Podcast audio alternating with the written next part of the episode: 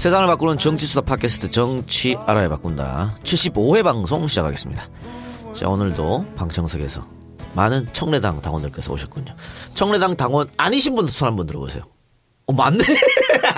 감사합니다. 절반 가량 퇴장해 주시기 바랍니다.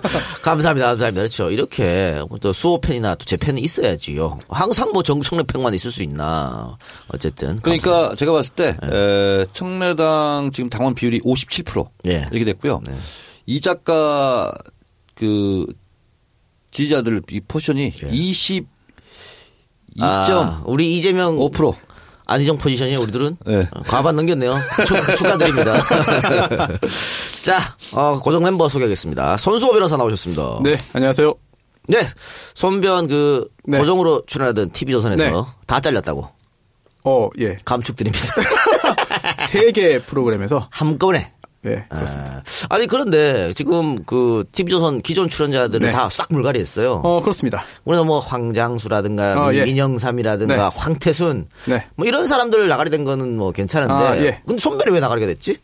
어 뭐 수뇌부의 뜻이 있겠죠 그러니까 이런 경우를 보고 목욕물 부리다가 애까지 버린다. 음. 네 목욕물 네, 버리다가 네. 아이까지 다 버린다고. 아 근데 뭐 비공식적으로 전해 들은 이야기로는 조금 전에 거명하신 분 중에 한 분이 저를 굉장히 싫어해서 어. 아마 같이 물귀신? 처리, 처리된 게 아닐까 난 누군지 알아 그 사람. 개인적인 짐작입니다 그 사람이 그 종편의 평론가들한테 계속 선수 욕을 해.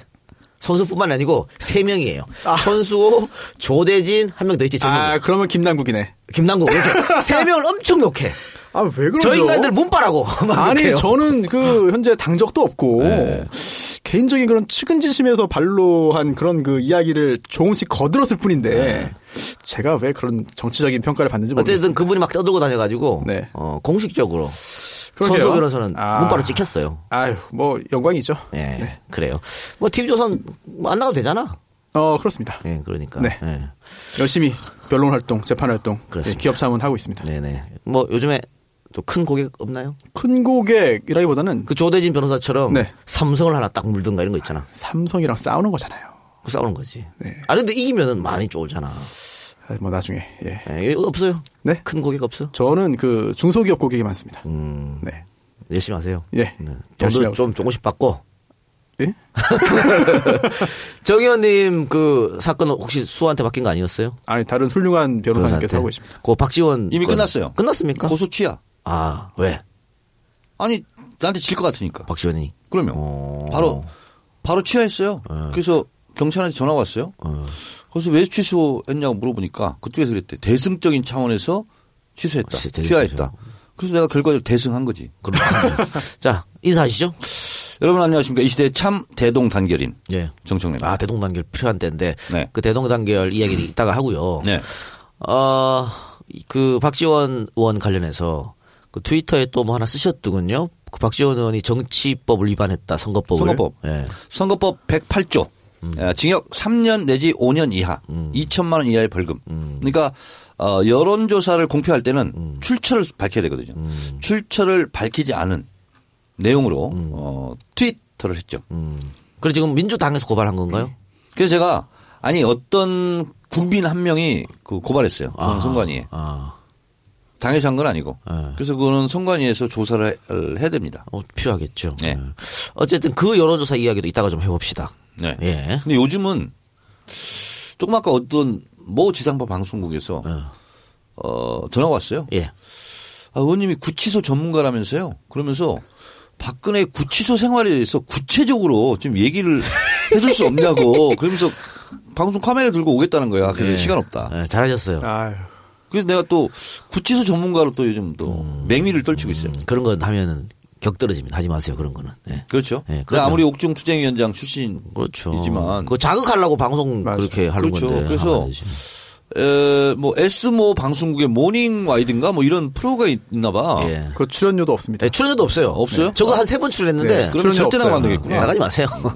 그런데 어, 소문이 났나 봐. 예. 내가 옥중 투쟁위원장을 해서 이곳저곳 다 돌아다녔거든. 예. 근데 그런 사람이 나밖에 없어요. 그래요. 뭐 접견실, 방송실, 뭐 다 내가 막, 예. 다 돌아다니까.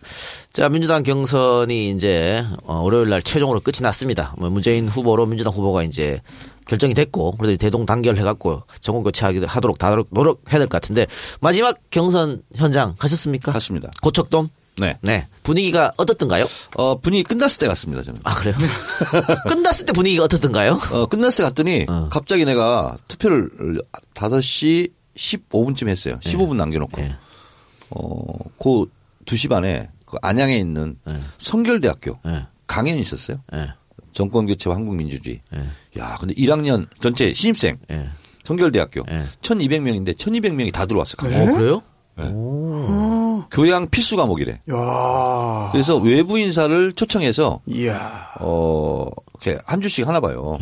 그래서 이제 어, 누가 나를 추천했냐 봤더니 갑수형이 나를 추천했더만. 어, 그래서 가서 이제 강연을 하고 4시에 출발해서 5시에 700m 앞에 도착했는데 차가 이제 막혀가지고 예. 빠져나간 사람 때문에 100m를 뛰어가가지고 가서 이제 간신히 투표를 했는데 투표하고 나오는데 저 응원석에서 문재인 쪽인 것 같아요. 그쪽 가보니 그쪽에서 갑자기 정청래 연호가 막 시작됐어. 후보들은 이제 다 어디 가서 이제 쉬고 계시고.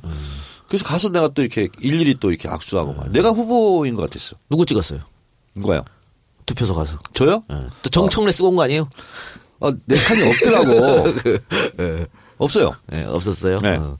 그 민주당 경선 현장 다 끝나고 제가 들어보니까는 뭐 문재인 응원단 측에서 어 이재명을 연호하고 안희정을 연호하고 그랬다던데 다 끝나고 아니, 끝나고도 그한 것은 잘한 거고. 음. 근데 이제 제가 쭉 저는 안 갔어요, 사실은. 왜냐면 이재명 지지자나 안희정 지지자나 내가 다른 사람들이야. 그래요. 예. 근데 뭐 시간은 안 됐지만 근데 이제 마지막을 한번 가보고 싶었는데 하필이면 강연이 있어가지고 늦게 갔는데 문재인 이번에 지지자들이 좀 잘했어요. 예. 왜냐하면 자제력을 많이 발휘했지.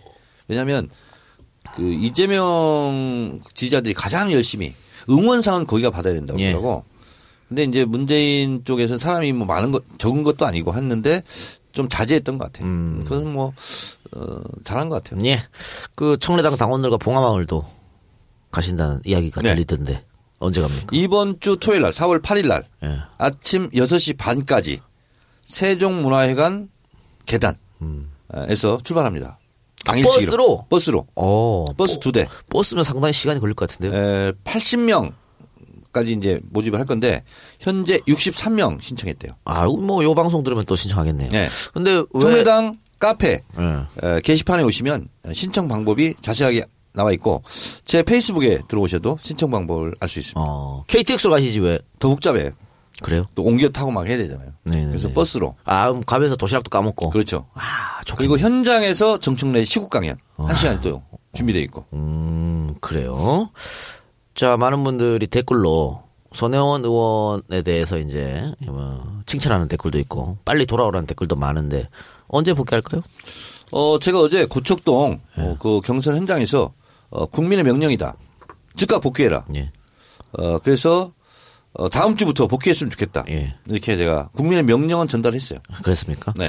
그 여러분들께서도 뭐 손의원 그 핸드폰 번호 다들 아실 테니까 그걸로 이제 정책 뭐 이야기도 하고 지금 하시더라고요. 번호 여기서 깎아요? 예, 그래. 네? 아니, 그, 그 핸드폰 말고 하는 판. 뭐 거기로 좀 카톡도 좀 보내고 복귀하세요라고 좀 많이 좀 얘기하시기 바랍니다. 또그 정치 알바 우리 같은 채널에서 방송했던 경제 알아야 바꾼다가 책으로 출간되었다고 합니다. 지금 온라인 서점과 오프라인 서점에서 구매가 가능하다고 하니까 많은 관심 가져주시고요. 정- 경제 알아야 바꾼다. 어? 예, 손혜원이 묻고 주진영이 답하다. 네. 그리고 더불어 이 작가의 신간 우리가 무관심할 때 괴물은 깨어난다. 많은 관심 아, 부탁드립니다. 제목을 드디어 외웠네. 네. 써 있어서 읽으신 것 같습니다. 맞아요. 우리가 무관심할 때 괴물은 깨어난다. 예약 판매 순조로워요. 아, 순조롭습니까? 네. 라고 말해야 잘 팔린다더라고. 아니 저도 사실 그 여기 녹음 장소에 오면은요 예. 이 작가님의 책이 과거의 책도 지금 진열돼 있어요 예. 꽂혀 있는데 그것도 판매도 되고 예. 판매도 하시죠. 예. 제가 한번 제 그 밑에 변호사들한테 좀 선물하려고 아. 싹좀 가져갈까 생각. 감사합니다. 국회의원 사용법은 구매 안 해요? 네? 국회의원 사용법. 좀 주세요. 제 트렁크에 몇 권 있어요. 그래요. 알겠습니다. 잠시 광고 듣고 와서 주제 토크 시작하겠습니다. 안녕하세요. 천재홈 케어 젊은 사장 안성진입니다. 먼지로 까맣게 변한 방충망 아직도 쓰고 계신가요? 기존의 스테인레스와 알루미늄으로 제작된 방충망은 쉽게 부식되고 철가루로 인해 우리의 건강을 위협하고 있습니다. 하지만 천재 홈케어의 미세 방충망은 고강도 특수 섬유로 만들어져 부식되지 않습니다. 또 3배 이상의 촘촘한 구조로 벌레와 미세먼지로부터 우리 가족을 지켜줍니다. 그리고 170kg 이상의 수직 하중도 견딜 수 있어 아이들의 추락사고 역시 방지할 수 있습니다. 아직도 방충망은 영원하다고 생각하시나요? 가족들의 안전과 건강을 위해 천재홈케어의 미세방충망을 만나보세요. 네이버에 천재홈케어를 검색하시면 다양한 시공 후기를 만나보실 수 있습니다. 대표 번호는 1666-0843입니다. 감사합니다.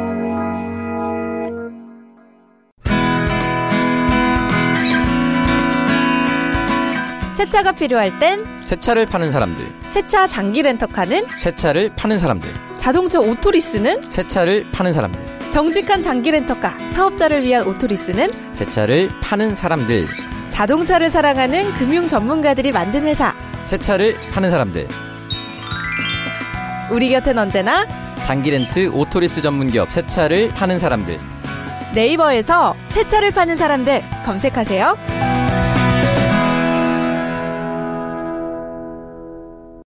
네, 천재 홈케어 광고였는데요.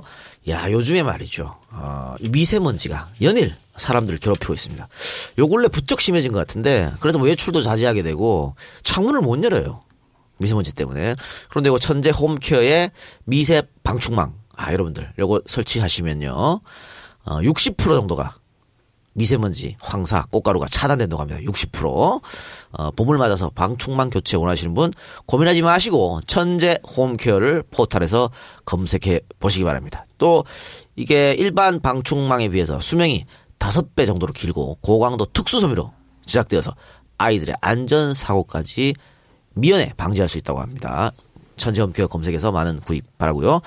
아, 새 차를 파는 사람들 광고 역시 해주셨습니다. 장기 렌트 오토리스 전문회사 새 차를 파는 사람들. 아, 손수호 변호사 차 바꿀 때 안 됐어요? 오래 탔잖아 그거. 저 원래 오래 타요. 아 그래요? 네. 음, 그런데 네. 하지만 제 주변에도 차를 바꾸는 분들이 계속 나오기 때문에 아, 네, 추천하시기. 바랍니다. 새 차를 네. 파는 네. 사람들. 저는 방충망도 끌리는데요. 그래요? 예. 아내분 차는 얼마 안 됐죠? 어, 얼마 안 된, 뭐 3년밖에 안 됐으니까 새 차죠. 좀더 예. 타시고 네. 차 바꾸면 새 차를 파는 사람들. 알겠습니다. 네 네이버 검색창에 새 사람 또는 새 차를 파는 사람들로 검색하시면 됩니다. 대표 번호 1833-5850, 1833-5850입니다. 저도 광고 하나 있습니다. 하세요. 어, 진정한 정권 교체, 압도적인 승리를 위해서 부모님 설득하기. 오. 그래서 청래당이 먼저 시작합니다. 그리고 이것이 전 국민 운동으로 펼쳐지길 기대하면서 첫 삽을 청래당 당원들이 뜹니다. 야 어, 문재인을 안 찍겠다고. 뭐, 심지어는 문재인 찍으면 나라 망한다고. 이렇게 막 하시는 세대들이 있죠. 그래서 부모님, 할머니, 할아버지 가서 설득하는 거예요.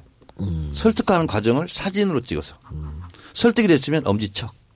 그리고 성공했다. 기념으로 물구나무 서는 누가요? 부모님이요? 본인이 이렇게 어려운 일을 했다. 물구나무 서는 걸로. 그래서 청래당 게시판에 증거 사진을 남겨주시는. 예. 그래서 부모님 설득하는 거.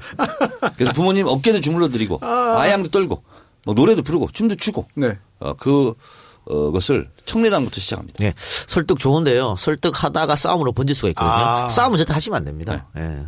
설득해서 끝나는 걸로. 그래서 당하면 어, 어떡하죠? 그래서 끝까지 안 된다. 그럼 무릎 꿇고 울기 뭐 이런 거 있잖아요. 모든 걸 동원해서 어, 부모님 설득하기. 근데 이미 마음 먹고 있는 분이 있어. 나랑 생각이 똑같아. 그러면 부모님한테 친구 중에서 설득을 한 명 해달라. 이걸 설득하는 걸로. 음, 그래요. 그래서 청래당 어, 게시판에 오시면 자세하게 안내가 예. 되어 있습니다. 문재인이랑 친하다고 거짓말 하세요. 예, 그리고, 어, 광고는 이제 거기까지 하면 되고요. 자, 본격적 방송 들어가 보겠습니다. 오늘, 어, 국민의당 대선 후보가 확정됐습니다. 안철수. 그래서, 에, 다섯 명의 대선 후보가 모두 확정돼서 오자 구도로 치러질 것처럼 지금은 보입니다. 앞으로 어떻게 될지는 좀더 지켜봐야 할 것 같고요.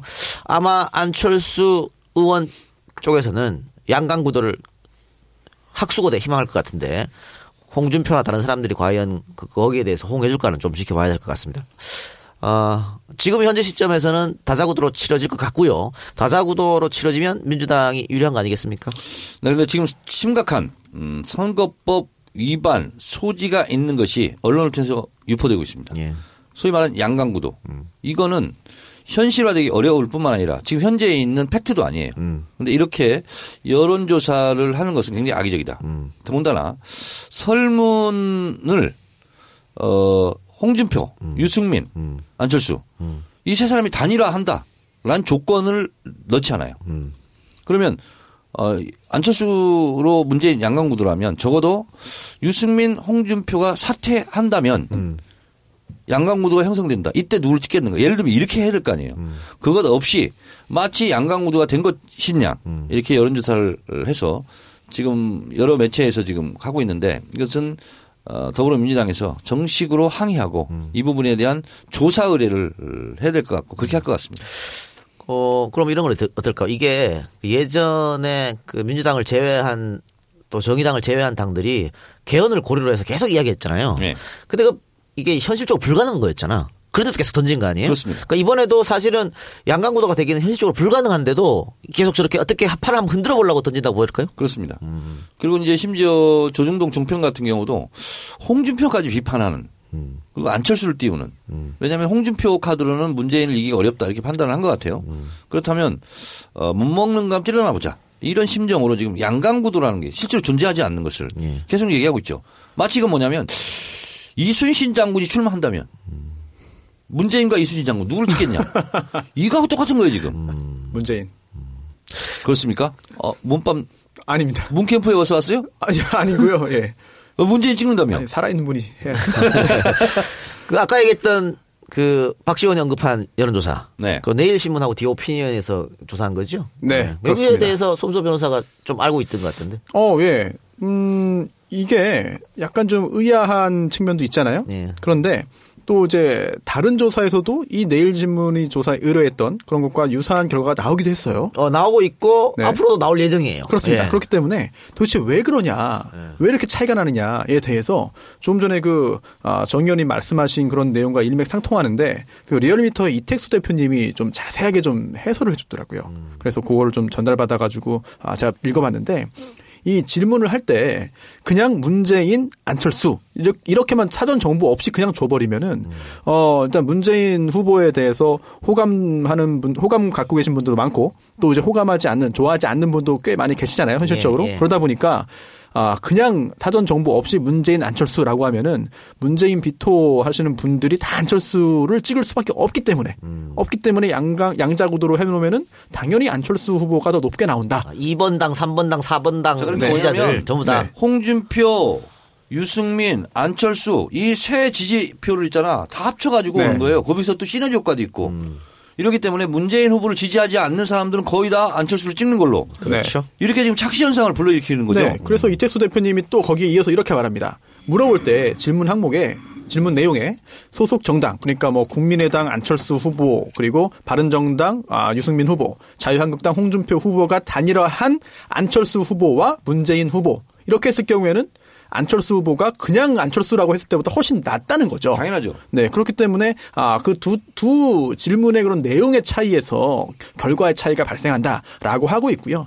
또 하나가 이게 예전부터 계속 나오던 이야기인데 그리고 무선 RDD 방식 이게 그 반영 비율에 따라서 조사 결과가 굉장히 달라진다라고 하고 있습니다. 심지어 그 내일신문에 의뢰한 조사는 무선 RDD가 아예 없었습니다. 0%. 유선 전화와 그리고 웹 방식의 그런 조사를 이제 연동시킨 건데요. 합- 합산한 건데 반면 이제 그 조원 CNI나 어 이거는 55%, 리서치 앤 리서치는 61%, 그리고 갤럽이나 아, 리얼미터는 90%라고 하거든요. 약 그러다 보니까 아, 무선 RDD 방식이 없는 조사와 상당히 높은 조사 차이에서는 또 이제 차이가 많이 날 것 같다. 따라서 이제 아 이렇게 90%를 반영한 리얼미터 조사 결과가 곧 나오니까 이거 두 개 비교해 보면은 과연 내일 신문이 의뢰했던 그 조사가 과연 믿을 수 있는 조사인지 어디까지 이제 신빙성이 있는지가 판가름 날 것 같다라는 의견입니다. 그러니까 뭐 여론 조사는 참고용이에요. 여기에 뭐 일희일비할 필요가 전혀 그럼에도 없고요. 불구하고 예. in spite of 아, JTBC, KSOI의 여론조사를 보면 당선 가능성은 68.1%가 문재인이에요. 그래요. 하여튼 뭐 여론조사 일희일비할 필요 없다고 저는 생각하고요. 자 그리고 저는 여론조사 이것보다 더 중요한 것은 어 이제 경선이 끝났기 때문에 어 이재명 지지자, 안희정 지지자가 고스란히 문재인으로 올 수 있겠냐 이 문제인데 물론 뭐 100%다 오지는 않겠죠. 그렇지만 그 이번에 경선에 한 100만 표 가까이를 문재인 후보가 얻었지만 그 두 사람 찍은 후보가 투- 어, 표가 한 75만 표 돼요. 그러니까 이것도 절대 무시하면 안 되는 거거든요. 그러니까 이제는 좀 화합해야 되는데 대동단결 네. 어떻게 가- 가능하겠습니까? 지금 보니까 이재명 지지그룹에서는 절반 이상이 문 후보로 옮겨올 것으로 예상이 되는데 안지사 같은 경우는 3분의 1도 좀 안 되는 것 같더라고. 예. 네, 그래서 이제 그게 문제라면 문제죠. 음. 그러니까 뭐 50%든 3분의 1이든 그거도 고스란히 넘어와야 되는 것이죠. 노회찬 의원이 참 말을 잘하더라고. 네. 어, 보트 피플 탄 갈 곳 잃은 표들이 여기저기 다녔다. 음. 반기문으로 갔다가 아, 안희정으로 갔다가 음. 그 다음에 이제 홍준표로 갈지 어, 또 누구야 안철수로 갈지 그러고 있다 지금. 근데 정확하게 그런 표들이 지금 움직여 다녔잖아요. 지금. 음. 예. 하여튼 그래서 저는 특히 이제 온라인에서 그동안 과격하게 이제 지지자들끼리 맞붙고 했는데 이제부터는 정말 그럴 필요 없다고 저는 생각합니다. 이 작가 이제 편안해지겠네. 저요? 네. 뭐, 뭐. 이제 뭐 보면 알겠지 뭐. 네. 내가 그 누굴 지지했었는지 네. 보면 알겠죠. 예. 어, 문재인 지지했잖아요. 이기는 사람 지지했어요. 이기는 사람. 문재인 이겼네. 그런데 지금 작가님 말씀하시기에 이제 무시하면 안 된다라고 하셨는데 무시하면 안 되는 정도가 아니라 사실은 그 안희정 지사와 이재명 시장을 지지했던 분들의 그런 지지세를 가지고 오는 게 굉장히 대선 승리에 일단 필수적인 조건 아니? 그거 없으면 못 이겨요. 네. 어떻게 이깁니까? 그래서 그런데 그게 과연 방법이 뭐냐? 어 이제는 화합합시다. 대동단결 합시다라고 말만 해도 될 것이냐? 저는 일단은 그더 이상 이제 온라인에서 그 이 시장이나 안- 안지사를 비난하는 거. 특히 이제 민주당 지지자들이 그건 좀 안 했으면 좋겠어요. 그 만일 만일 그런 사람들이 나타나면 다른 분들이 그만해라. 라고 해야 된다고 봐. 예전에 자동작용이지 뭐. 제가 고향이 인천인데 인천의 야구팀이 항상 꼴찌를 했습니다. 도맡아 놓고. 그러다 보니까 어릴 때 야구장에 가면은 이제 지잖아요. 한 7회 8회 되면 도저히 역전 불가능 상태가 되면은 술 취하신 그런 그 아저씨들이 쓰레기통에 불도 지르고 철망에 막 기어오르고 그럽니다. 그런데 물론 그거를 이제 모두가 분노를 하고 화가 나지만 그런 분들이 한두 분 계시면은 그걸 또 막 자제시키기도 하거든요. 예. 모두의 그런 그 관전과 이런 걸 위해서 안전을 위해서 하는데 물론 이렇게 똑같이 비유하는 게 좀 어, 적합하지 않은 측면도 있지만 어, 전체적인 그런 그 승리라든지 이런 걸 볼 때는 너무 과한 행동을 하시는 분들에 대해서는 좀 자제시킬 필요 있지 않을까. 그리고 우리가 미국 대선에 봤잖아요. 미국 대선에 계속 여론조사고 뭐고 언론이 뭐고 다 힐러리가 이긴다 그랬어. 그러다 보니까 이 샌더스 지지자들이 어차피 힐러리가 이기고 또 경선 과정에 우리 상처도 받았고 그래서 투표 거의 안 했다고. 그러니까 이 문제 때문에 또 샌더스 지지자들이 그대로 투표장에 왔으면 힐러리가 이겼겠죠. 이런 문제가 있기 때문에 우리가 이걸 또 반면 교사가 삼아야겠죠. 어, 제가 그 부탁을 받고 제가 하겠습니다. 여러분 자제해 주세요. 아니 정 의원 말이 그렇게 어떻게 힘이 있나요? 네. 알겠습니다. 그래서 저는 더 큰 우려가 있는 게 지금 네. 작가님 말씀하신 힐러리랑 그 샌더스보다 더 위기인 게 네. 민주당 입장에서 보자면 지금 그 당시는 샌더스 지지자가 트럼프를 찍진 않았을 거 아니에요. 그렇죠. 그런데 지금 국면은 안희정 지사 지지자 중에 상당수는 오히려 안철수 후보를 간다. 음. 찍을 수가 있거든요. 그렇다면은 지지자가 주는 걸 뿐만 아니라 상대방 경쟁자의 표가 된다고 한다면은 두 배의 타격이거든요. 음. 더욱더 위험한 국면이라고 할 수 있는데 민주당 입장에서는 위기 의식을 가져야 될 것 같아요. 그러니까 그런 사람들 보고 아니 어차피 그 사람들 안철수 지지할 거였어 신경 쓰지 마라고 하는 거는 도움이 전혀 안 된다 이렇게 결론을 낼수 있겠죠. 근데 어쨌든 이제 교통 정리가 됐기 때문에 이제 그야말로 진검승부가 이제 펼쳐지게 되고 예. 그러면 어쨌든 음 안희정, 이재명 예. 지지했던 분들이 이제 문재인 지지를 하게 될 거 아니에요. 해야죠. 문재인 지지율은 지금 이제 35% 대회로 이제 뭐 또 그래 가지고 박스권을 못 벗어나고 있다 예. 그러는데 무슨 15% 20% 되는 분들이 뭐 박스권 얘기할 형편은 못 되죠. 예. 근데 뭐 그 그걸 또 박스권이라는 거야. 그래서 저는 이제 40% 이상으로는 올라갈 것 같아요. 그러니까 그 지지자들이 이제 오니까 그렇습니다. 그렇죠. 예, 당연하죠 그거는 네. 예, 그렇게 돼야 되는 거고. 네. 그래 그래서 대세론을 쭉 밀고 갔어 하는 바람인데 어쨌든 그 문재인 후보가 그 많은 사람들 예상처럼 어, 압도적인 표차로 승리를 했어요. 어, 어떻게 민주당 당원이시고 또 문재인 대표를 지지했던 분이니까 문재인이기 때문에 이길 수 있는 장점 혹은 단점이 있으면 뭐 단점 경선이 네. 결정 났으니까 말씀해 주세요. 어, 문재인 후보는 동전의 양말처럼 강점과 약점이 동시에 공존합니다. 예. 어, 대중적 인지도 그리고 당선 가능성 이게 이제 대세론이죠.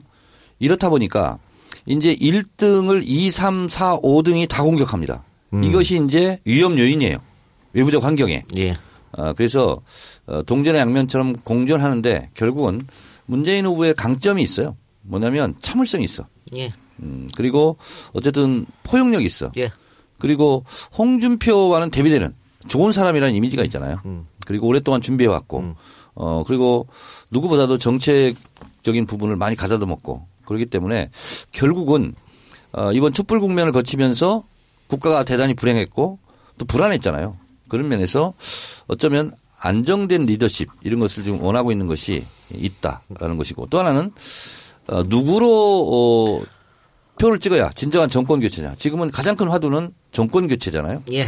어, 그렇게 봤을 때, 어, 이거 정권 교체하는 거야. 아니야. 하고 애매모호한 음. 어, 사람을 찍기보다는 어, 그래도 가장 확실한 색깔을 갖고 있는 정권 교체에 대한 문재인 후보에 대한 지지세 이것은 계속 유지될 것으로 저는 보고 예, 있습니다. 알겠습니다. 자, 그리고 아까 우리가 다자구도에서 안철수 쪽은 양강구도를 원한다 이렇게 얘기를 했는데 현실적으로 불가능하다 또 얘기했습니다. 그런데 이 홍준표 유승민의 후보 단일화 이것은 있을 수도 있다고 보거든요. 어떻게 보세요? 또 바른, 어, 바른 정당이 지금 돈이 없기 때문에 지금 상황으로는 너무 지금 서로를 무시하고 예. 서로를 아픈 지점을 공격하고 있거든요. 어, 바른 정당에서는 홍준표는 피고인 후보다. 어, 그리고 법원에 재판받을 사람이다. 그리고 대통령이 된다 한들 되지도 않겠지만 어, 재판받다가 유죄를 받으면 대통령직을 또 물러나야 된다. 그럼 또 대선을 치러야 되냐. 이렇게까지 공격하고 있고요. 그 다음에 자유한국당 같은 경우는 집 나간 사람들 빨리 가출, 가출 상태인데 빨리 보- 본가로 원대 복귀 해라. 귀가 조치해라. 이렇게 지금 자극하고 있죠. 그래서 지금 상태로는 유승민 후보는 자격 없는 후보 그리고 홍준표는 직접적으로 응석바지 이렇게까지 공격을 했는데 지금 상태로 보면 어, 정치 공학적으로 봐도 현실적으로 두 당이 합치거나 아, 단일화하기는 어렵죠. 그 시간이 조금 지나서 그러니까 선거가 다가오면 올수록 보수 지지층들의 요구가 있을 수도 있잖아요. 그렇습니다. 예. 근데 이제 이 작가도 말했다시피 에, 저는 돈 문제 때문에 네. 어, 이것은 어쩌면 합친다거나 단일화 한다면 돈 문제 때문일 것이다. 음. 어, 500억 정도 되는데 그렇죠. 선거 비용이. 네. 근데 15% 이하로 받으면 예. 그거는 뭐 완전히 뭐 쪽박 차는 거잖아요. 예. 거기에 또 미만. 돈- 그렇죠. 어. 돈 아낀다고 팜프렛을 남들은 8페이지, 10페이지 막 하는데 1페이지짜리 한 장만 보낼 수도 없고 네. 팜프렛 비용이 제일 비싸거든요. 근데 또 심상정 후보 같은 경우에는 어, 15% 이상 득표가 어렵다고 보고 사실 맞춰가지고 좀 적게 지금 예, 예산을 예. 잡았다고 하더라고요. 네. 자유한국당도 그렇게 바른정당이나 할 수 있을까요? 그럴 수 있겠죠. 근데 심상정 후보는 뭐 지난번에는 사실은 이게 진보 후보가 단일화가 됐었잖아요. 네. 그리고 마지막이 뭐 이정희 후보가 사퇴도 하고 이번에는 정의당 후보가 완주를 할 것 같죠. 완주할 것으로 봅니다. 예, 예. 완주하는 게 좋을 것 같아요. 예. 그 뭐 정의당은 항상 뭐 후배 안 거야 됩니까? 뭐 그런 건 없으니까. 자, 정 의원 의원 이제 대선 승리를 위해서 네. 앞으로 계획이 어떻습니까? 저는 이미 약속했죠. 어, 발표되는 순간 이한 번 바치겠다. 구체적으로 어떻게 바치실 거예요? 정권 교체를 위해서. 예. 네. 그래서 어, 우리 청래당원들과 함께 이러저런 캠페인을 하려고 그래요. 예. 당에서 혹시 뭐 좀 뛰어달라는 전국으로 요청이 오면 당연히 어, 저는 이미 에, 국회의원 사용법에서 밝혔어요. 어, 임명하든 임명하지 않든 저는 셀프로 이미 SNS 선대위원장 역할을 하고 있고 어, 그리고 또 청래당과 함께 그리고 따로 또 같이 또 당과 함께 그래서 저는 어, 리베로 옛날에 베켄바워가 리베로였죠. 예. 독일의 네. 불멸 축구 스타 선수 여자 네. 알아요? 베켄바워라고. 알죠. 백켄바워. 어. 알죠. 백컴이 아니라 백켄바워. 베켄바워라고 알아요? 네, 알죠. 예, 쇼펜하우어와 비슷한. 모르는구나. 알죠. 아, 백켄바워 알죠. 아, 그래요? 예, 서독, 서독. 어, 그렇지, 그렇지. 예, 서독. 그래서 베켄바워 같은 리베로로 네. 활동할 생각입니다. 예. 사실 저는 그 세대보다는 이제 마테우스 세대라고 할 수 있죠. 마테우스, 아 네. 마테우스도 하는구나. 그럼요. 그 다음, 그 다음 세대. 거기도 훌륭한 리베로고. 아, 그럼요. 그렇죠. 예. 손배는 네. 뭐할 거예요? 대선 승리를 위해. 투표해야죠. 아, 투표 말고. 아니, 뭐, 방송에서, 네. 뭐, 방송에서. 노골적으로 편들기? 네. 아, 노골적으로 하면 안 될 것 같고요. 예. 종편에 가서 노편하세요. 아, 네? 노골적으로 편들기. 아, 알겠습니다. 적당히 이제. 적당히. 적당히 하겠는데, 저, 뭐, 궁금한 게 하나 있어서. 예. 아까 정권 교체 말씀하셨는데 네. 음, 주변에 이런 질문을 하시는 분들이 있습니다. 안철수가 대통령 되면 정, 그것도 그게 왜 정권 교체가 아니냐? 아, 뭐라고 해야 됩니까? 아, 안철수가 된다는 것은 자유한국당과 단일화를 통해서 하는 거거든요. 잔여를 안 하면요. 그, 그 정치 안 돼. 아, 그럼 불가능하지. 정경치 안 되지. 그래요? 아니 만약에 안철수의 승리는 그 방법밖에 없어요. 단일화하지 않은 안철수 국민의당 후보 안철수가 대통령이 된다면 이거는 정권 교체가 왜 아니냐? 아까 애매모호하다 그랬잖아요. 그렇죠. 그래서 저건 정권 교체가 아니라 아, 정권 교감이죠. 자유한국당과 교감이죠. 예, 그래요. 교환? 교환인가? 알겠습니다. 자, 그러면 다른 얘기 해볼까요? 박근혜 전 대통령이 지난주 금요일에 구속, 그래서 서울구치소로 수감이 됐어요. 그리고 검찰의 첫 방문 조사가 오늘 진행 됐죠? 예, 끝났습니다. 또 특혜가 아닌가 이런 논란이 있어요. 왜 부르지 대검찰청으로? 네. 왜 시사에 가갖고 출장 조사를 해? 그렇죠. 예, 일단 이례적인 일이긴 하고요. 예. 또 이렇게 그 이례적인 경우를 보는 시각에 따라가 좀 특혜일 수도 있고 그렇지 않은 경우에는 아 이제 수용자의 특히나 이제 피의자의 특수성을 고려한 것이다.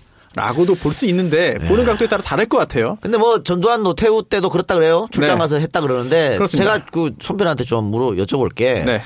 그 이런 거잖아요. 예를 들어 대검찰청에 불러서 조사를 하면 네. 뭐 이렇게 물어보다가 네. 아니라고 부인하면 네. 그동안 자, 뭐 조사했던 자료들 쓱 갖고 와갖고 이렇게 다른 지- 뭐 증인들은 이렇게 말했는데 왜 당신이 이렇게 하냐 이렇게 할 수도 네. 있는 거잖아. 근데 네. 가면은 그게 잘 안 될 거 아니에요. 일단 챙겨가긴 했을 거예요. 음. 그런데 어떠한 그 답변을 할지 어떠한 진술을 할지 모르는 상황에서 모든 걸 준비해서 가기는 현실적으로 어렵기 때문에 아무래도 검찰 청사에서 일반적인 그런 피의자처럼 하는 것에 비해 가지고는 조사의 효율이 떨어지긴 하겠죠. 그런데 그런 걸 다 감수하면서도 일단 가서 조사하는 것이 더 효과적일 것이다라는 판단을 검찰이 한 것 같고요.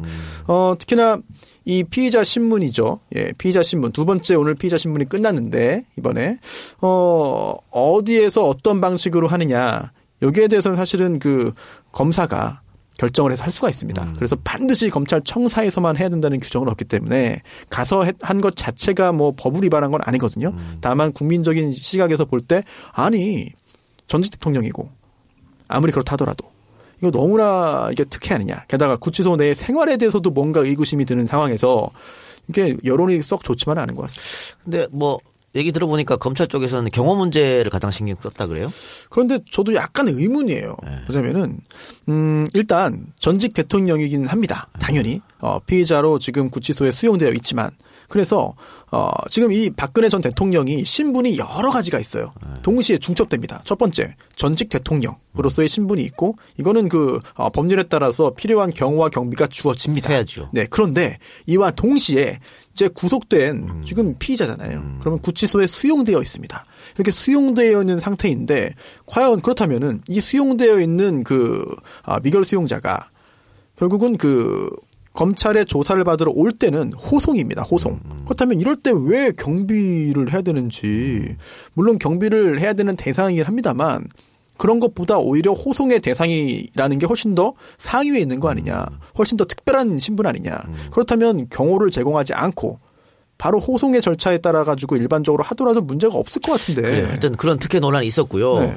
우리 저 정청래 의원께서는 독방에 이제 수감된 적은 있어요? 네, 그렇습니다. 아, 독방에도 네. 어, 원래 정치 보면 독방으로 가나요? 징벌, 어, 잘못- 그렇다기보다는 잘못돼서 징벌. 징벌방. 징벌방은 아니고 징벌방 따로 있어요. 안 가셨어요? 네. 징벌방은 아, 아, 안. 징벌방은 안 갔어요. 예, 독방에. 네. 근데 지금 얘기 들어보니까 이것도 좀 특혜 시비가 일던데 박 전 대통령이 수감된 독방이 다른 독방보다 좀 크다. 이런 거 하나. 그 독방이 아니에요. 예. 그러니까 그러니까요. 뭐냐면 어 제가 어느 기사를 보니까 이제 그걸 봐도 그냥 사람들 보통 사람들이 그냥 스쳐 지나가는데 저는 이제 그게 아니잖아요. 예. 구치소 전문가니까 맨 끝방에 배치했대요. 예. 그러면 서울구치소 구조가 뭐냐면 1방, 2방, 3방은 독방 예. 1.04평 그리고 4방부터 홍고방이에요. 그리고 10몇 방까지 있어요. 아, 홍급방을 줬구나, 독방으로. 그렇죠. 홍고방을 그냥 독방으로. 어, 혼자 준 거예요. 그러니까 독방이지. 아. 그래서 맨 끝방을 줬대요. 예. 그리고 그 옆, 옆방은 비운 거지. 한 방 내지 두 방을. 예. 그래서 격리를 또 시킨 거예요. 그 안에서도. 그러니까 일반 수용자들하고 안 받치게 그렇게 했다고 하는 건데. 그러니까 이제 에, 앞에 왔다 갔다 할 때는 그 사동을 쭉 걸어 나와야 되니까 네. 이제 그러면 이제 그 뭐 다른 방에 있는 분들이 다 와서 구경해요. 예. 걸어가면. 근데 맨 끝방에 이제 배치를 한 건 뭐냐면 어, 일반 사람들이 지나가면서 끼웃끼웃 못하도록 자 그리고 또 해놓은 거죠. 샤워실을 설치해줬다 그래요? 샤워실은 설치를 못합니다. 그 방은. 어, 서 설치했대 이번에. 아 그게 아닙니다. 그러면요. 아, 제가 봤을 때는 1방, 2방, 3방, 독방 앞에 쯤에 샤워실이 있어요. 근데 그것은 대중탕 같이 탕은 없어도 여러 사람이 한꺼번에 이렇게 이제 샤워기 쭉 이렇게 해놓고 거기서 이제 머리도 감고 이렇게 하는 거거든요. 근데 거기는 박근혜 대통령 전 대통령이 못 갈 겁니다. 네. 그러니까. 그래서 최순실도 그런 어려움이 있었다는 거예요. 저희 예전에 인천구치소에 그 여성 의뢰인이 있는데 구속이 됐어요. 그래가지고 아 거기서 좀 들어가서 접견도 하고 했는데 음 여성 같은 경우에는 아예 그 사동 거기 안에 그쪽에 조그만 접견실이 있어서 거기서 따로 했거든요. 그런데 제가 좀 굉장히 좀 흥미로운 광경을 본 게 샤워 시간이 따로 이렇게 정해져 있습니다. 그러면은 정해져 있어요. 네. 그 여성 수용자들이 목욕 가방 같은 걸 들고 줄을 두 줄로 서가지고 쫙 길게 줄을 서가지고 샤워장으로 다 이동을 하고 끝나고 나면 또 다 오고 이게 또 굳이 한번 따지자면 이런 것도 있어요. 일단 그 많은 청취자분들께서 요, 요거 한번 찾아보시면 굉장히 재밌거든요. 형의 집행 및 수용자의 처우에 관한 법률이 있습니다. 네. 또 이게 또 시행령, 시행규칙까지 행형법이라고 그러죠. 어, 형집행법. 음. 네, 이게 굉장히 자세한데 이 중에 15조에 이런 게 있어요. 소장, 서울구치소장은 수용자의 거실을 지정하는 경우 어느 방에 넣을지를 어, 결정할 때 죄명, 형기, 죄질, 성격, 범죄 전력, 나이, 경력, 수용 생활 태도, 그 밖에 수용자의 개인적 특성을 고려하여야 한다. 그렇기 때문에 지금 서울구치소장이 박근혜 전 대통령에 대해서 이렇게 하는 게 근거가 전혀 없다고 법볼 위반은 없어요. 아니다. 예. 예. 그렇지만 그리고, 뭐 예. 형평성의 원리를 봤을 때는 좀 논란이 그렇죠. 있을 수 있는 것이고요. 게다가 예. 이게 여성이잖아요. 예. 50조에 여성 수요자에 대해서는 여성의 신체적 심리적 특성을 고려하여 처우하여야 한다는 게 있고요. 또 노인 이게 노인 아닙니까? 전직 대통령 여성 노인이지 않습니까? 예. 그렇다고 한다면은 이 정도는 특혜라기보다는 사고가 발생하지 않기 위한 배려라고 볼 수 있는데 문제는 구치소장이 휴일까지 출근을 해서 직접 면담을 했거든요. 음. 이건 너무 과도한 거 아니냐. 그건 과도한 거죠. 네, 그런 지적들이 좀 있습니다. 실제로 너무 과도한 것 같아요. 근데 이제 구치소에 있다 보면 일요일 날은 면회도 없고 편지를 쓰려면 밖으로 나가거든요.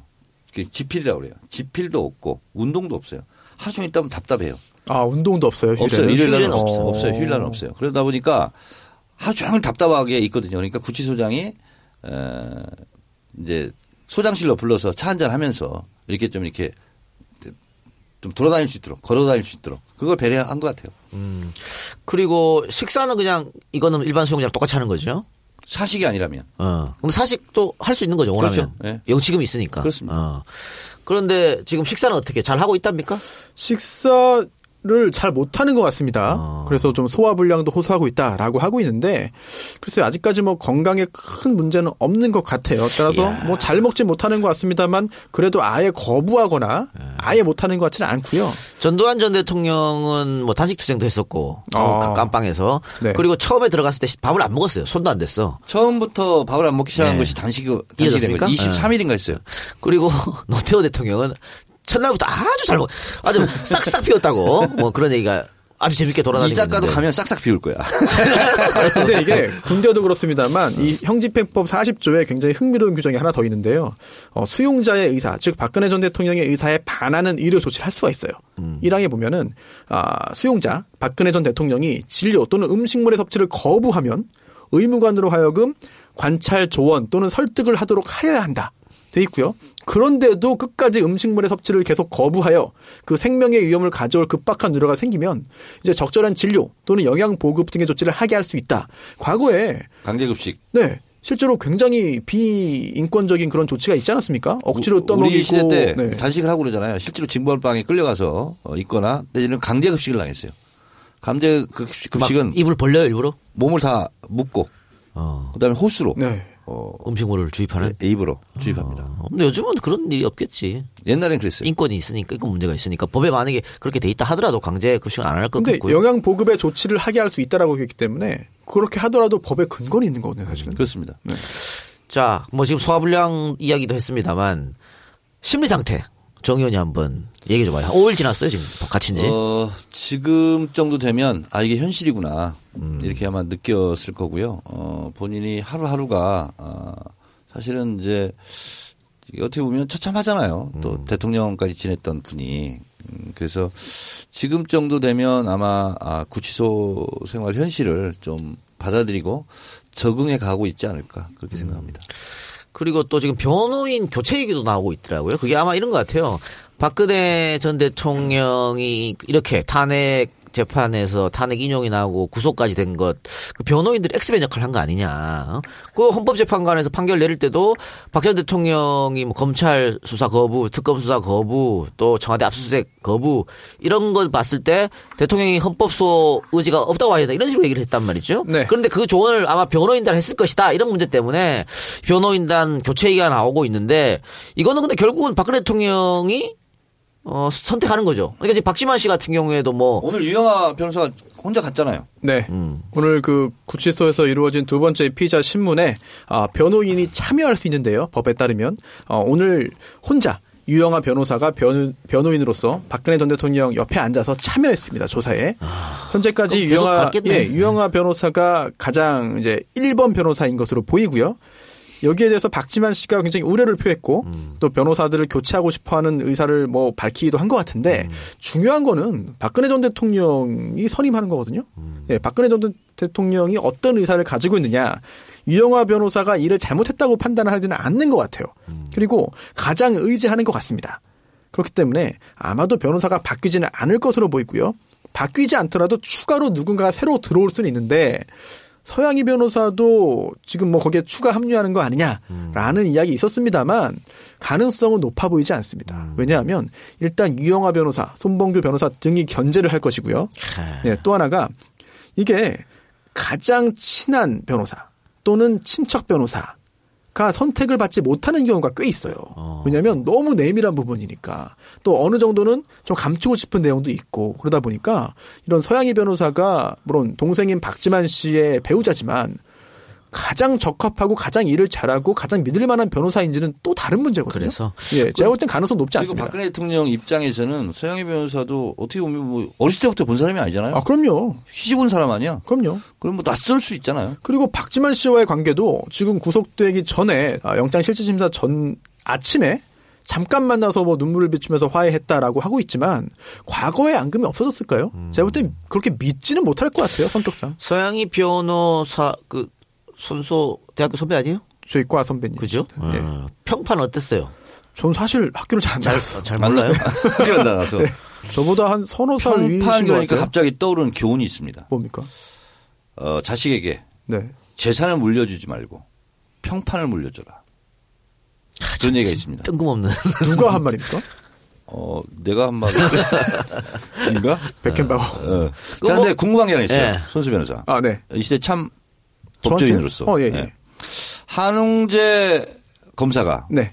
부장 검사가 네네. 구속영장을 청구한 거 아닙니까? 이름이 써 있잖아요. 네. 그리고 박근혜 전 대통령이 구속됐잖아요. 네. 그리고 다시 만난 거야. 네. 그 검사의 마음은 어떨까? 그리고 박근혜 에, 재소자의 심정은 어떨까? 둘이 어떻게 보면 개인적 감정으로 안 좋을 것 같잖아. 안 좋겠죠. 저 한편으로 또 미안하기도 하고. 그렇겠죠. 사람인데. 그러니까. 하지만 일할 때는 특히나 검사로서 일할 때는 그런 감정이 있다 하더라도 감추고 해야 되고 덮고 해야 되고 드러내지 않으려 노력했겠죠. 아, 그게 참 괴로운 일인 것 같아. 아유, 나는 뭐, 그런 건 예. 마음이 너무 약해. 모든 일이 괴롭습니다만 특히나 검사로 일을 하는 것도 굉장히 쉽지 않은 일인 것 같고요. 그러니까. 특히나 제 동기나 후배들도 물론 그렇게 거물급의 그런 그 요직에 있는 검사 당연히 아니고 연차사 음. 아, 일반적인 그런 사건들을 정말 밤새 처리하고 힘들어서 그렇게 쓰러지는 그런 검사들인데 평검사들인데 네. 힘들다고 해요. 정말로 정말 사명감이나 이런 것 애국심이 없으면 하기 힘든 일이고 특히나 업무도 과중하다. 게다가 항상 누군가를 벌해야 된다. 누군가의 잘못을 찾아내야 된다. 누군가의 거짓말을 속으면 안 된다라는 생각을 하기 때문에 힘들다고 하는데 예. 아마 한은재 부장 같은 경우에도 박근혜 전 대통령을 수사하고 결국은 어, 처벌받게 하는 그런 검사 중에 한 명으로 이제 모두가 알고 있잖아요. 네. 아마 여러 가지 부담도 가질 테고요. 만약에 이 수사가 잘못돼서 제대로 기소를 하지 못하거나 뇌물 등등으로 아니면 기소했지만 무죄 판결이 뇌물 관련해서 무죄 선고가 난다라고 했을 때는 정말 여러 가지 비난을 또 받을 수 있거든요. 그러니까 뭐니 검찰 입장에서는 어쨌든 구속영장을 쳤으니까 이제는 구속이 됐고 그럼 기소를 하고 또 법에 따라서 유죄를 받게 해야 되잖아요. 그게 공소 의무지. 유- 예 공소 유지까지 당연히 해야 되는 것이죠. 예, 자 그럼 이렇게 여쭤볼게요. 자 일단 구속이 됐는데 이제 구속이 돼서 기소를 해야 되잖아요. 그 기한이 있잖아요. 언제까지 해야 된다는 거. 어, 기한은 없습니다. 없어요? 예, 지금 언론 같은 데서 어, 언제까지 기소해야 된다라고 하고 있지만 예. 그거는 틀린 말이에요. 왜냐하면은 구속 기소는 20일 아니에요? 네. 아 그런 게 없습니다. 기소 안 할 수 있죠. 어? 이론상으로는 어. 왜냐하면은 구속의 기한이 정해져 있는 거거든요. 그래서 극단적으로 가정해 보자면은 이제 20일 한번 연장해서 20일이 지났어요. 20일 됐어요. 그러면은 그때까지 기소를 안 했어요. 네. 그러면 그냥 나오는 거예요. 그 상태에서 다시 기소할 수 있는 거죠. 아, 그렇기 때문에 이거는 구속 기간 내에 보통 기소를 하는 거지. 그때 기소를 아, 해야만 그러니까. 하는 건 아니에요. 그건 아닌데. 자, 그러면 네. 누구를 잡아갔어. 네. 그럼 주 수사를 해. 네. 그럼 48시간 내에 풀어주거나 이렇게 해야 되잖아. 아, 그거는 긴급 체포했을 때 48시간 그렇죠. 내에 기소를 아, 저 영장 청구를 하는 그러니까 거죠. 집시 뭐그 집회하다가 가면 48시간을 무조건 풀어줘야 되잖아. 그렇죠. 그거는 48시간 이내에 어, 구속영장을 청구하거나 음. 청구하지 않을 경우에는 이제 그 풀려내는 근데 거죠. 내가 지금까지 알고 있기로는 네. 이제 우리 같은 국가보안법 사, 사범은 네. 구속 기소가 20일이다. 어, 네. 그래서 그때까지 해야 된다. 안 네. 그러면 풀려난다. 이렇게 돼 있었거든. 그렇기 때문에 이게 구속된 피의자가 풀려나지 않고 계속해서 재판을 받게 하기 위해서는 구속이 끝, 구속 기간이 끝나기 전에 기소를 하는 거죠. 왜냐면은 이게 검찰 단계에서는 10일이고요. 한 번 이제 법원에 허가 받아서 10일까지 연장이 됩니다. 그런데 기소가 되면은요, 법원에서 이제 구속이 돼요. 그러면은 이제 2개월이에요. 그리고 또 2개월이 한 번 더 연장되고 또 연장돼서 총 1심에서 6개월입니다. 재판 과정에서의 구속이. 법원에서 구속하는 거죠. 그렇기 때문에 이게 공백이 없이 검찰 단계에서의 구속 최장 20일이랑 어 1심에서의 그런 법원에서의 그 재판 과정에서 피고인이 구속 6개월 합해서 이게 연달아 쭉 가기 위해서 20일 내에 기소를 하는 거죠. 그러니까 손 변호사 우리가 뭐 법, 공- 법 공부를 하려고 이걸 듣는 건 아니니까 어, 제 질문의 요지는 아, 네. 예, 당연히 공백 기간 없어야죠. 네네, 그게 그렇습니다. 며칠이냐고. 그 20일이에요? 그렇습니다. 그러면 한 지금 한 2주 남았네요. 2주 안에 예. 그러면 기소를 기소, 하겠죠 한다. 그러니까 네. 공식 선거 운동 기간이 17일부터예요.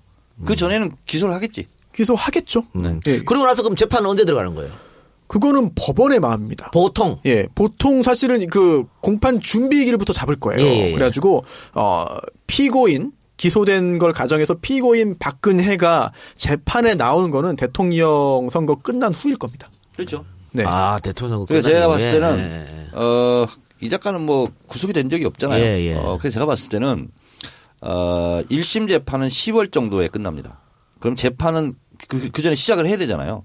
그래서 5월 9일 날 재선이 끝나면 그 후로 어, 이제 재판이 시작될 겁니다. 그리고 또 아무리 재판을 빨리 하고 싶어도 공판 준비기일을 잡아서 이 공판 준비기일은 피고인이 직접 나올 의무는 없거든요. 따라서 변호인들만 나와서 쟁점이 먼저 좀 정리하고 앞으로 증거 신청 어떻게 할 것인지 얘기를 좀 나누고 검사하고 변호인들하고 그런 단계를 한 번, 두 번 정도 또는 많으면 세 번까지도 거칠 수제 있죠. 생각으로는 6월 말 정도에 첫 재판이 시작될 것 같아요. 어, 예언입니까? 예. 이건 뭐 내가 과정을 거쳤기 경험에 때문에. 의해서. 그렇죠. 왜냐하면 6, 6월 말 하면은 7, 8, 한 두 달을 할 거예요. 7, 8, 9, 석 달. 그리고 선고. 이렇게 되거든요. 예언 얘기 나왔으니까 이재명 이긴다, 2등 한다. 틀렸잖아요. 그렇습니다. 아니 작가님도 틀렸잖아요. 아니 그럼 같이, 같이 틀렸어요. 제가 맞췄어요 오히려. 나는 문재인 후보가 돼서 참 기쁘, 기쁜 나머지, 에, 이, 이렇게 확 환호하다가, 어? 이재명이 3등이네? 예. 그럼 손혜원 의원하고 내기한 거 졌네? 그 순간 급 우울해졌어요. 아. 네. 아니 우리 우리 내기 1승 네. 일승일패야 아유, 아니에요. 황교안 건 있었잖아. 그거는 돈 내기를 안 했어요. 아, 그래요? 돈을 안 건 거는 저도 됩니다. 근데 그 돈을 나 혼자 물어줘야 돼? 아니요? 혼자 그 반반이죠. 이겼을 때는 반띵하기로 했고요. 응. 졌을 때는 정의원 혼자 물기로 했어요. 진짜요? 예. 아, 그랬, 그랬나? 그랬어. 제보 기다리겠습니다. 그래서 이재명 쪽한테 구상권 청구해. 왜 도대체? 말이야, 이거. 야. 아니, 근데 저도 왜 0.3% 지냐고. 아. 아, 근데 사실 그것 그 예언도 대단한 게 사실 우리가 그 예언할 때 이 시장은 10% 밑으로 떨어졌을 때고 아. 안지사는 지지율이 20%막 이렇게 했을 때였어. 그렇죠. 아. 그런데도 아니다 바뀔 것이 되겠잖아요. 그렇죠. 그것만 해도 대단한 거예요. 저랑 손혜원 의원님이 맞췄기 때문에 아, 두 분께서 야, 제가 있잖아요. 최종 그거는 약간 빗나갔잖아. 근데 네. 영남권 있잖아. 네.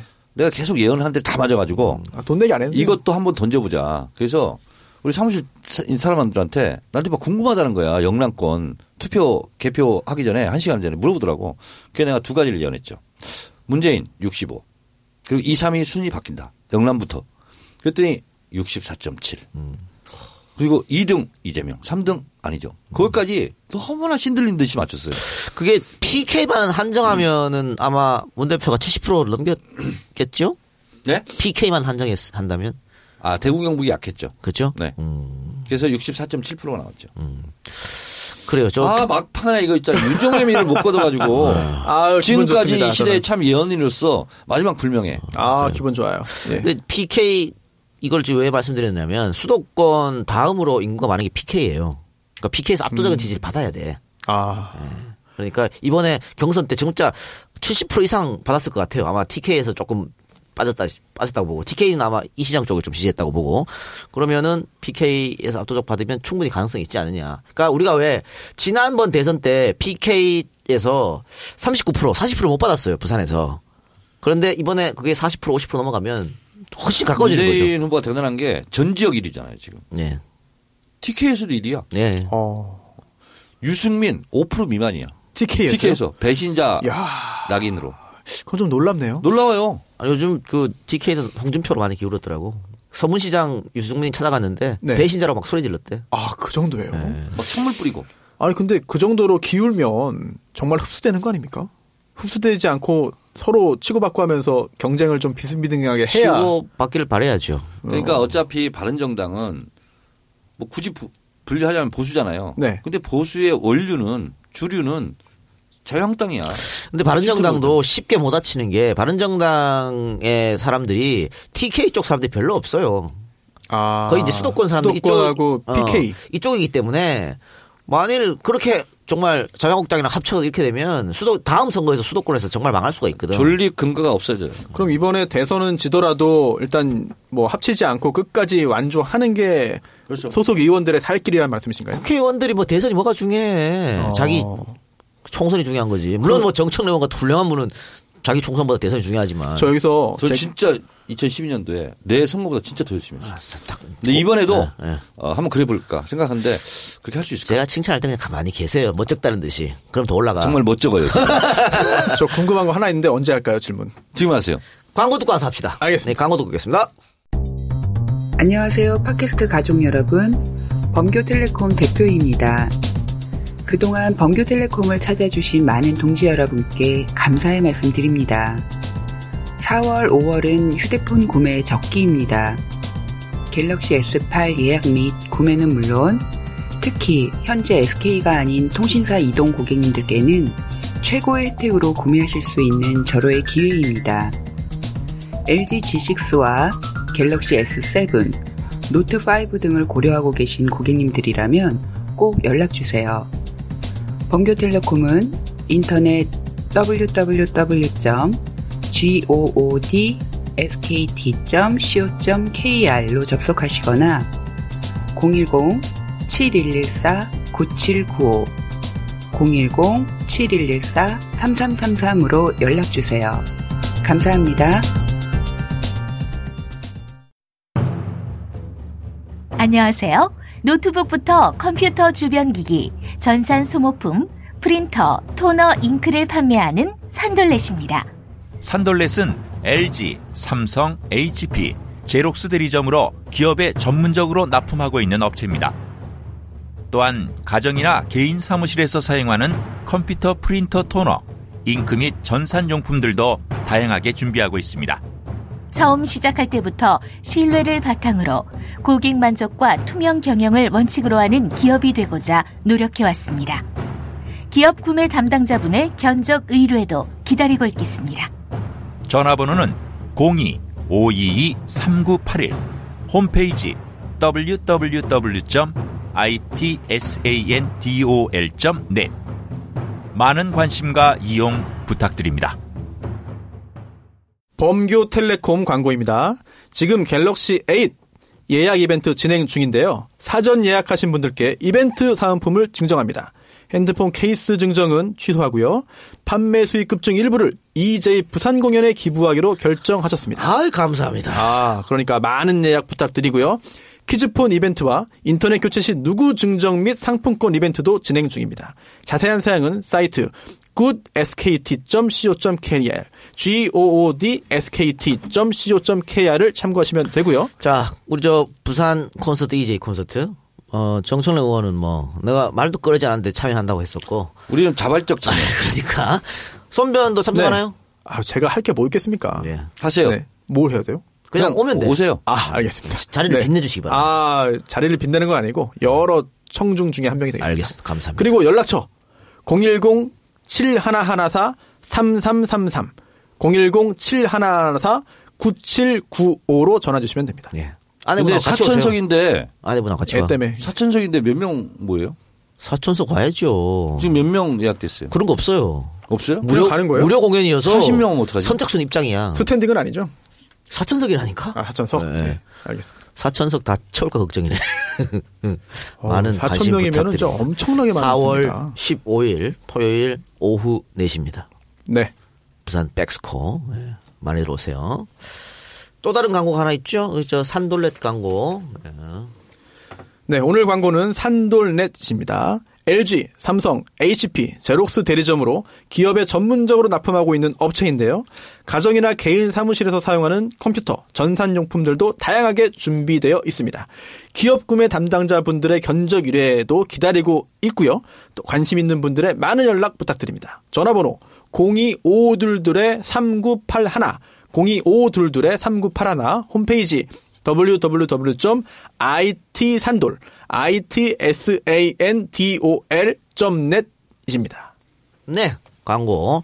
우리 방송을 만들어가는 소중한 분들이십니다. 이분들이 광고를 해주셔서 저희가 제작을 할 수 있고, 특히 청래당 당원들은 우리 정치하면서 광고를 많이 사주시기 바랍니다. 우리 제작비에 가장 많이 나가는 게 정청래 의원 출연료예요. 그러니까 많이 관심 가져주세요. 뭘 사라는 얘기예요? 오늘 광고 나오는 거. 광고. 어. 자, 네. 질문. 질문이 있습니다. 좀 전에 그 국회의원들, 어떤 소속 정당의 국회의원들의 관심이 뭐냐, 라는 점에 대해서 이제 말씀을 좀 들었는데, 국민의당의 사정이 좀 궁금해요. 왜냐하면, 국민의당의 그 안철수 후보가 정권을 잡으려면 현실적으로 자유한국당, 바른정당이라는 좀 보수 정당과 손을 잡아야만 한다는 그런 계산이 나오는 것 같은데, 그렇게 했을 경우에 안철수 후보의 지지율은 오를 수 있어도 즉 안철수 대통령의 가능성은 커질 수 있어도 호남 지역에 있는 지역구 의원들에게는 국민의당의 호남 내 지지도가 더 내려가니까 굉장히 위기가 되지 않겠느냐. 그렇다면은 국민의당 소속 호남 지역구 의원들은 과연 자유한국당 바른정당과의 연합 뭐 연대 단일화를 과연 진심으로 바라겠느냐 좀 의문이 들거든요. 제가 그래서 이런 질문이 나올 것 같아서 네. 미리 연습 삼아서 안철수의 딜레마 어. 이렇게 트위터를 날리고 왔습니다. 아. 뭐냐면 안철수는 지금 어, 홍준표를 말하지 않고 네. 그냥 양강구도 막 이렇게 해가지고 막 띄우기 하고 있어요. 근데 실제로 막상 단일화하자 그럼 못합니다. 안철수도 못하게 돼 있어요. 왜 안방을 내줘야 돼요. 못하게 돼 있습니다. 이게 이제 안철수의 딜레마고 또 국민의당 의원들의 딜레마도 똑같은 거예요. 다음 총선이 안 돼요. 그러면 내가 총선 다음 총선에서 망하더라도 안철수를 밀어주자 안 됩니다. 그래서 어 양강구도는 어림도 없고 또 홍준표 자유한국당과의 단일화도 그거는 만 퍼센트 불가능합니다. 제 변호사이기도 한 그 자유한국당 소속 정치인이 있는데 그분이 이런 말을 했습니다. 제가 아니 어떻게 단일화가 됩니까? 라고 했더니 영호남 연대를 표방하면 된다. 영남과 호남이 결국은 지역 갈등을 해소하는 차원에서 명분을 만들면 이거는 뭐 명분이 없는 게 아니다. 라는 주장을 해서 제가 말도 안 된다라는 생각을 했지만 그에 대해서 또 논리적으로 아유 말이 안 됩니다라고 말하기도 약간 좀 생각이 좀 부족했거든요. 뭐 제가. 명분은 만들기 나름이고요. 음. 어, 문제는 이제 가장 큰 문제는 호남 지역구 의원을 둔 사람들이 반발이겠죠. 네. 그런데 안철수 박지원이 한다고 하면 뭐 어떻게 해? 두 사람이 하면 하는 거지. 그 박지원 같은 경우야 뭐 안철수 대통령 되면 국무총리라든가 뭐 생각이 있을 테고. 그러니까 두 사람이 그거는 노릴 수가 있겠죠. 또 그 호남 지역에 있는 뭐 그 반 문재인 정서 이것도 자꾸 자꾸 불지필 거예요. 그러면서 호남 홀대로 계속 얘기하고 만약에 그렇게 된다면 그 시나리오가 그런 식으로 가겠죠. 예. 근데 현실적으로는 좀 불가능할 것 같고요. 그럼 단일화는 그냥 그 후보들끼리 단판으로 끝나는 겁니까? 당내 추인이나 이런 게 필요 없나요? 무소속은 지금까지 정몽준이나 안철수 지난번 안철수는 무소속이었어요. 혼자 몸에서 혼자 결정하면 되는 거예요. 그러나 지금 경선을 거쳤어요. 당은 안 돼요, 그게.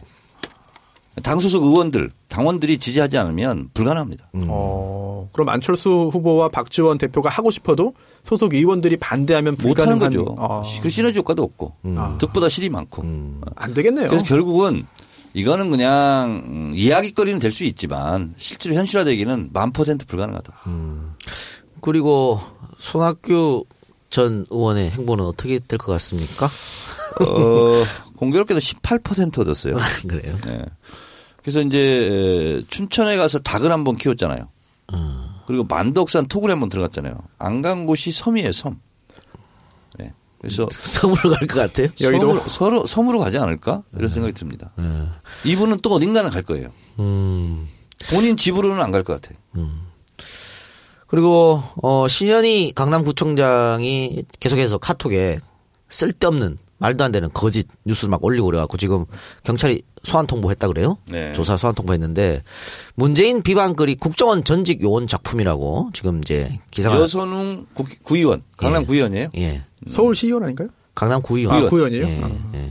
젊은 분인데 아주 열심히 하신 분인데 네. 이분이 여러 가지를 폭- 폭로했죠. 네. 예, 했는데 어, 신현희 강남구청장이 유포한 문재인 비방 가짜 뉴스가 전직 국정원 요원 작품이었다라는 걸 자신의 페이스북에 올렸습니다. 이분은 뭐 확인된 글 이야기만 하기 때문에 어, 충분히 이제 신뢰가 가는 그런 사람인데 자 국정원이 이런 식으로 이 전직 국정원이라고 해도 역시 현직들하고도 연결이 돼 있을 거 아니에요? 국정원 개혁 문제, 정권 교체되면 반드시 필요할 것 같은데. 근데 참여정부 때도 못했어요, 사실은. 아. 못했는데, 어, 그들만의 또 울타리 성이 있고, 예. 또, 거기 어떻게 보면 금단의 땅이잖아요. 예. 참 어렵습니다. 음. 근데 문재인 대통령 시대가 열리면 좀 잘 해줬으면 좋겠어요. 음. 근데 이제 국정원도 이게 사실은 대통령 직속 기관이잖아요. 사실 국가에 충성해야 되는데 대통령 일인한테 충성하는 경향이 많거든요. 음, 그리고 그렇죠. 가장 많은 부침이 심한 데가 국정원입니다. 정권이 바뀌는 거에 따라서. 음. 어, 그래서 이제 또 문재인 대통령이 되면 문재인 대통령이 충성하는 또 국정원이 되겠죠. 음. 그러니까 조직 보호가 가장 먼저다. 뭐 그렇게 볼 수도 있겠는데 그렇습니다. 국내 파트 해체 얘기도 자꾸 나오는데 어떻게 보십니까 거기에 대해서? 그건 대통령 결심 사항입니다. 음. 사실상. 그런데 국내 파트 해체한다 그러면 또 뭐 보수 종편을 비롯해서 또 여론몰이 할 거 아니에요. 원래는 그것까지 됐어요. 기관 출입을 못하게 돼, 돼 있거든요, 지금. 근데 헌재 또 출입했다는 것이 드러났잖아요. 슬그머니 또 하고 있는 거예요, 지금. 수사권을 박탈해야 된다 이런 주장도 있어요. 어떻게 생각하세요? 대공수사권은 반드시 지금 회수해야 됩니다. 그래서 어, 아니 검찰 공안부가 있잖아요. 음. 그리고 필요한 거는 검찰 공안부 협조하면 되는 거예요. 음. 근데 대공수사권을 가짐으로써 그물을 넓게 치는 거죠. 음. 그러면서 국내 사찰도 할 수 있고 뭐 여러 가지 자기들 힘을 갖는데 어, 핵심은 대공수사권입니다. 음. 그리고 대통령 직속기관이라는 거예요. 그래서 힘을 갖는 거거든요. 예. 네, 조금 다른 얘기 해볼까요? 그 성균관대 사물함에서 2억 원 뭉치돈이 네. 나왔잖아요. 그래서 우와, 예. 이게 누구 돈이야? 뭐지? 아. 2억 원이 어떻게 들어가 있어? 네. 라고 했는데 네. 이 CCTV를 분석해 보니까 최유정 변호사 남편이 집어넣었다고. 예, 교수죠. 예, 성균관대 수원 캠퍼스. 네, 교수인데 최유정 변호사의 남편입니다. 그런데 어, 오늘 자백을 했죠. 검찰 조사에서 아, 아내가 받은 그런 그 수임료 중에 일부다. 그리고 이거를 받아서 내가 보관했다. 라는 이야기를 했습니다. 여기 냄새 실제로. 나는 돈이기 때문에 당연히 거기다 넣었겠죠. 네, 그렇습니다. 아 근데 땅에다 못 집에 거기 갖다 놨어요. 이게 더 제일 안전하다고 봤는지 모르겠. 땅 팔려면 힘들잖아요. 어. 그래서 이게 어 오랜 기간 사용하지 않고 잠겨 있었대요. 그래서 이 그걸 학- 까먹었나?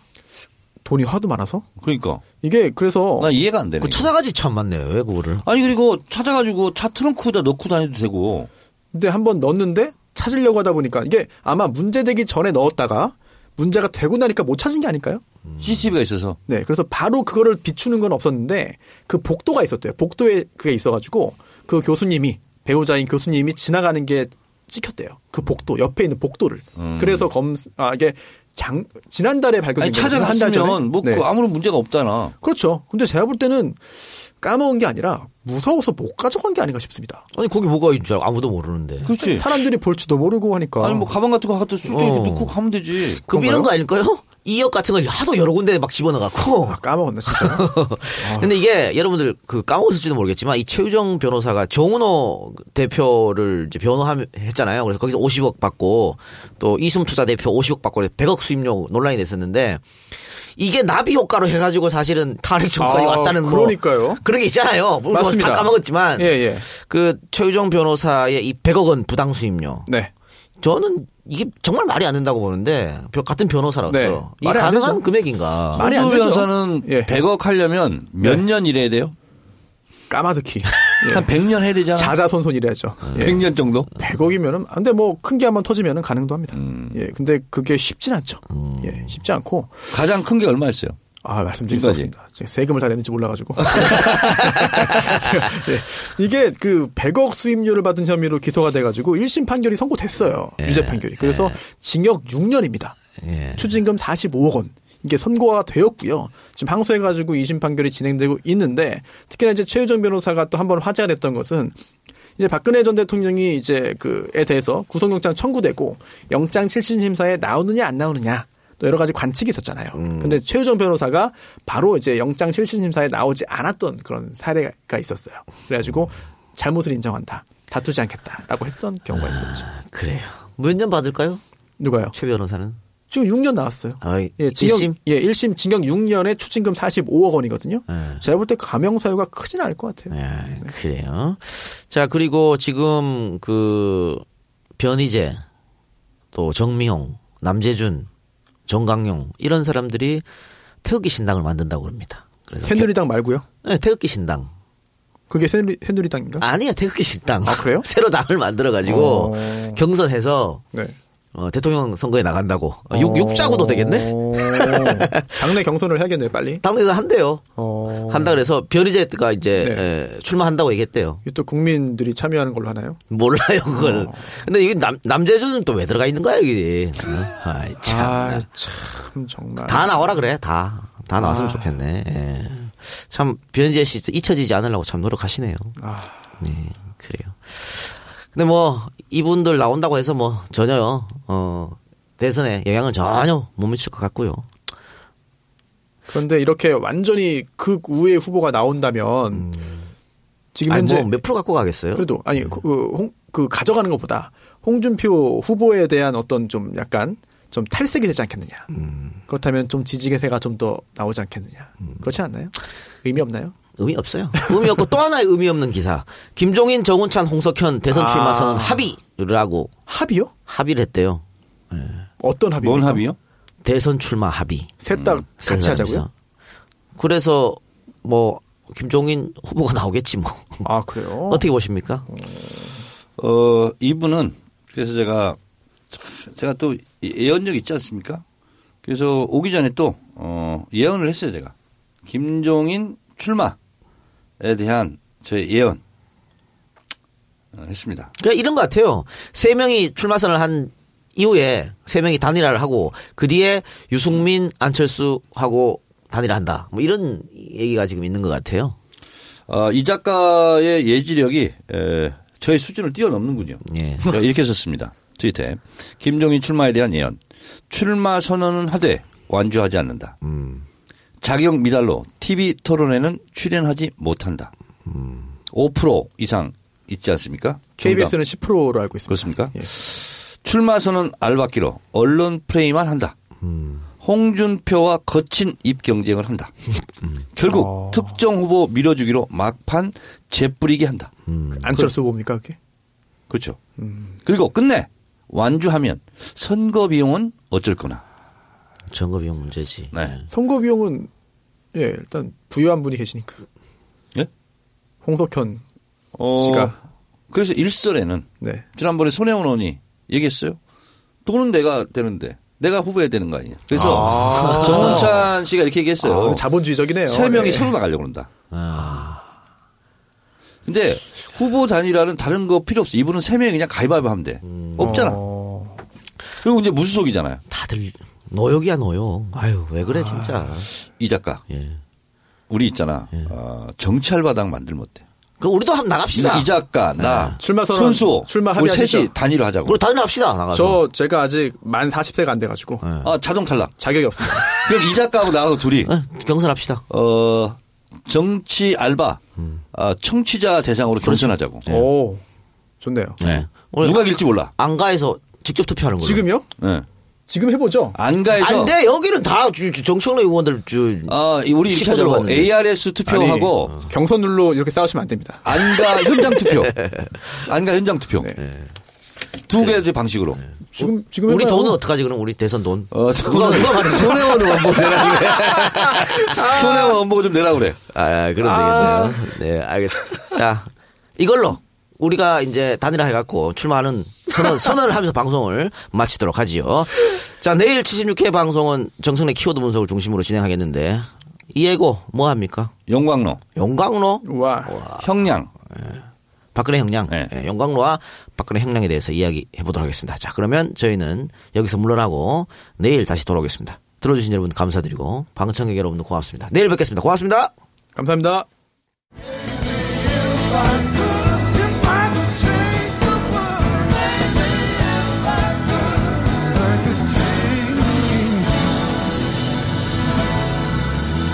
If I could change the world.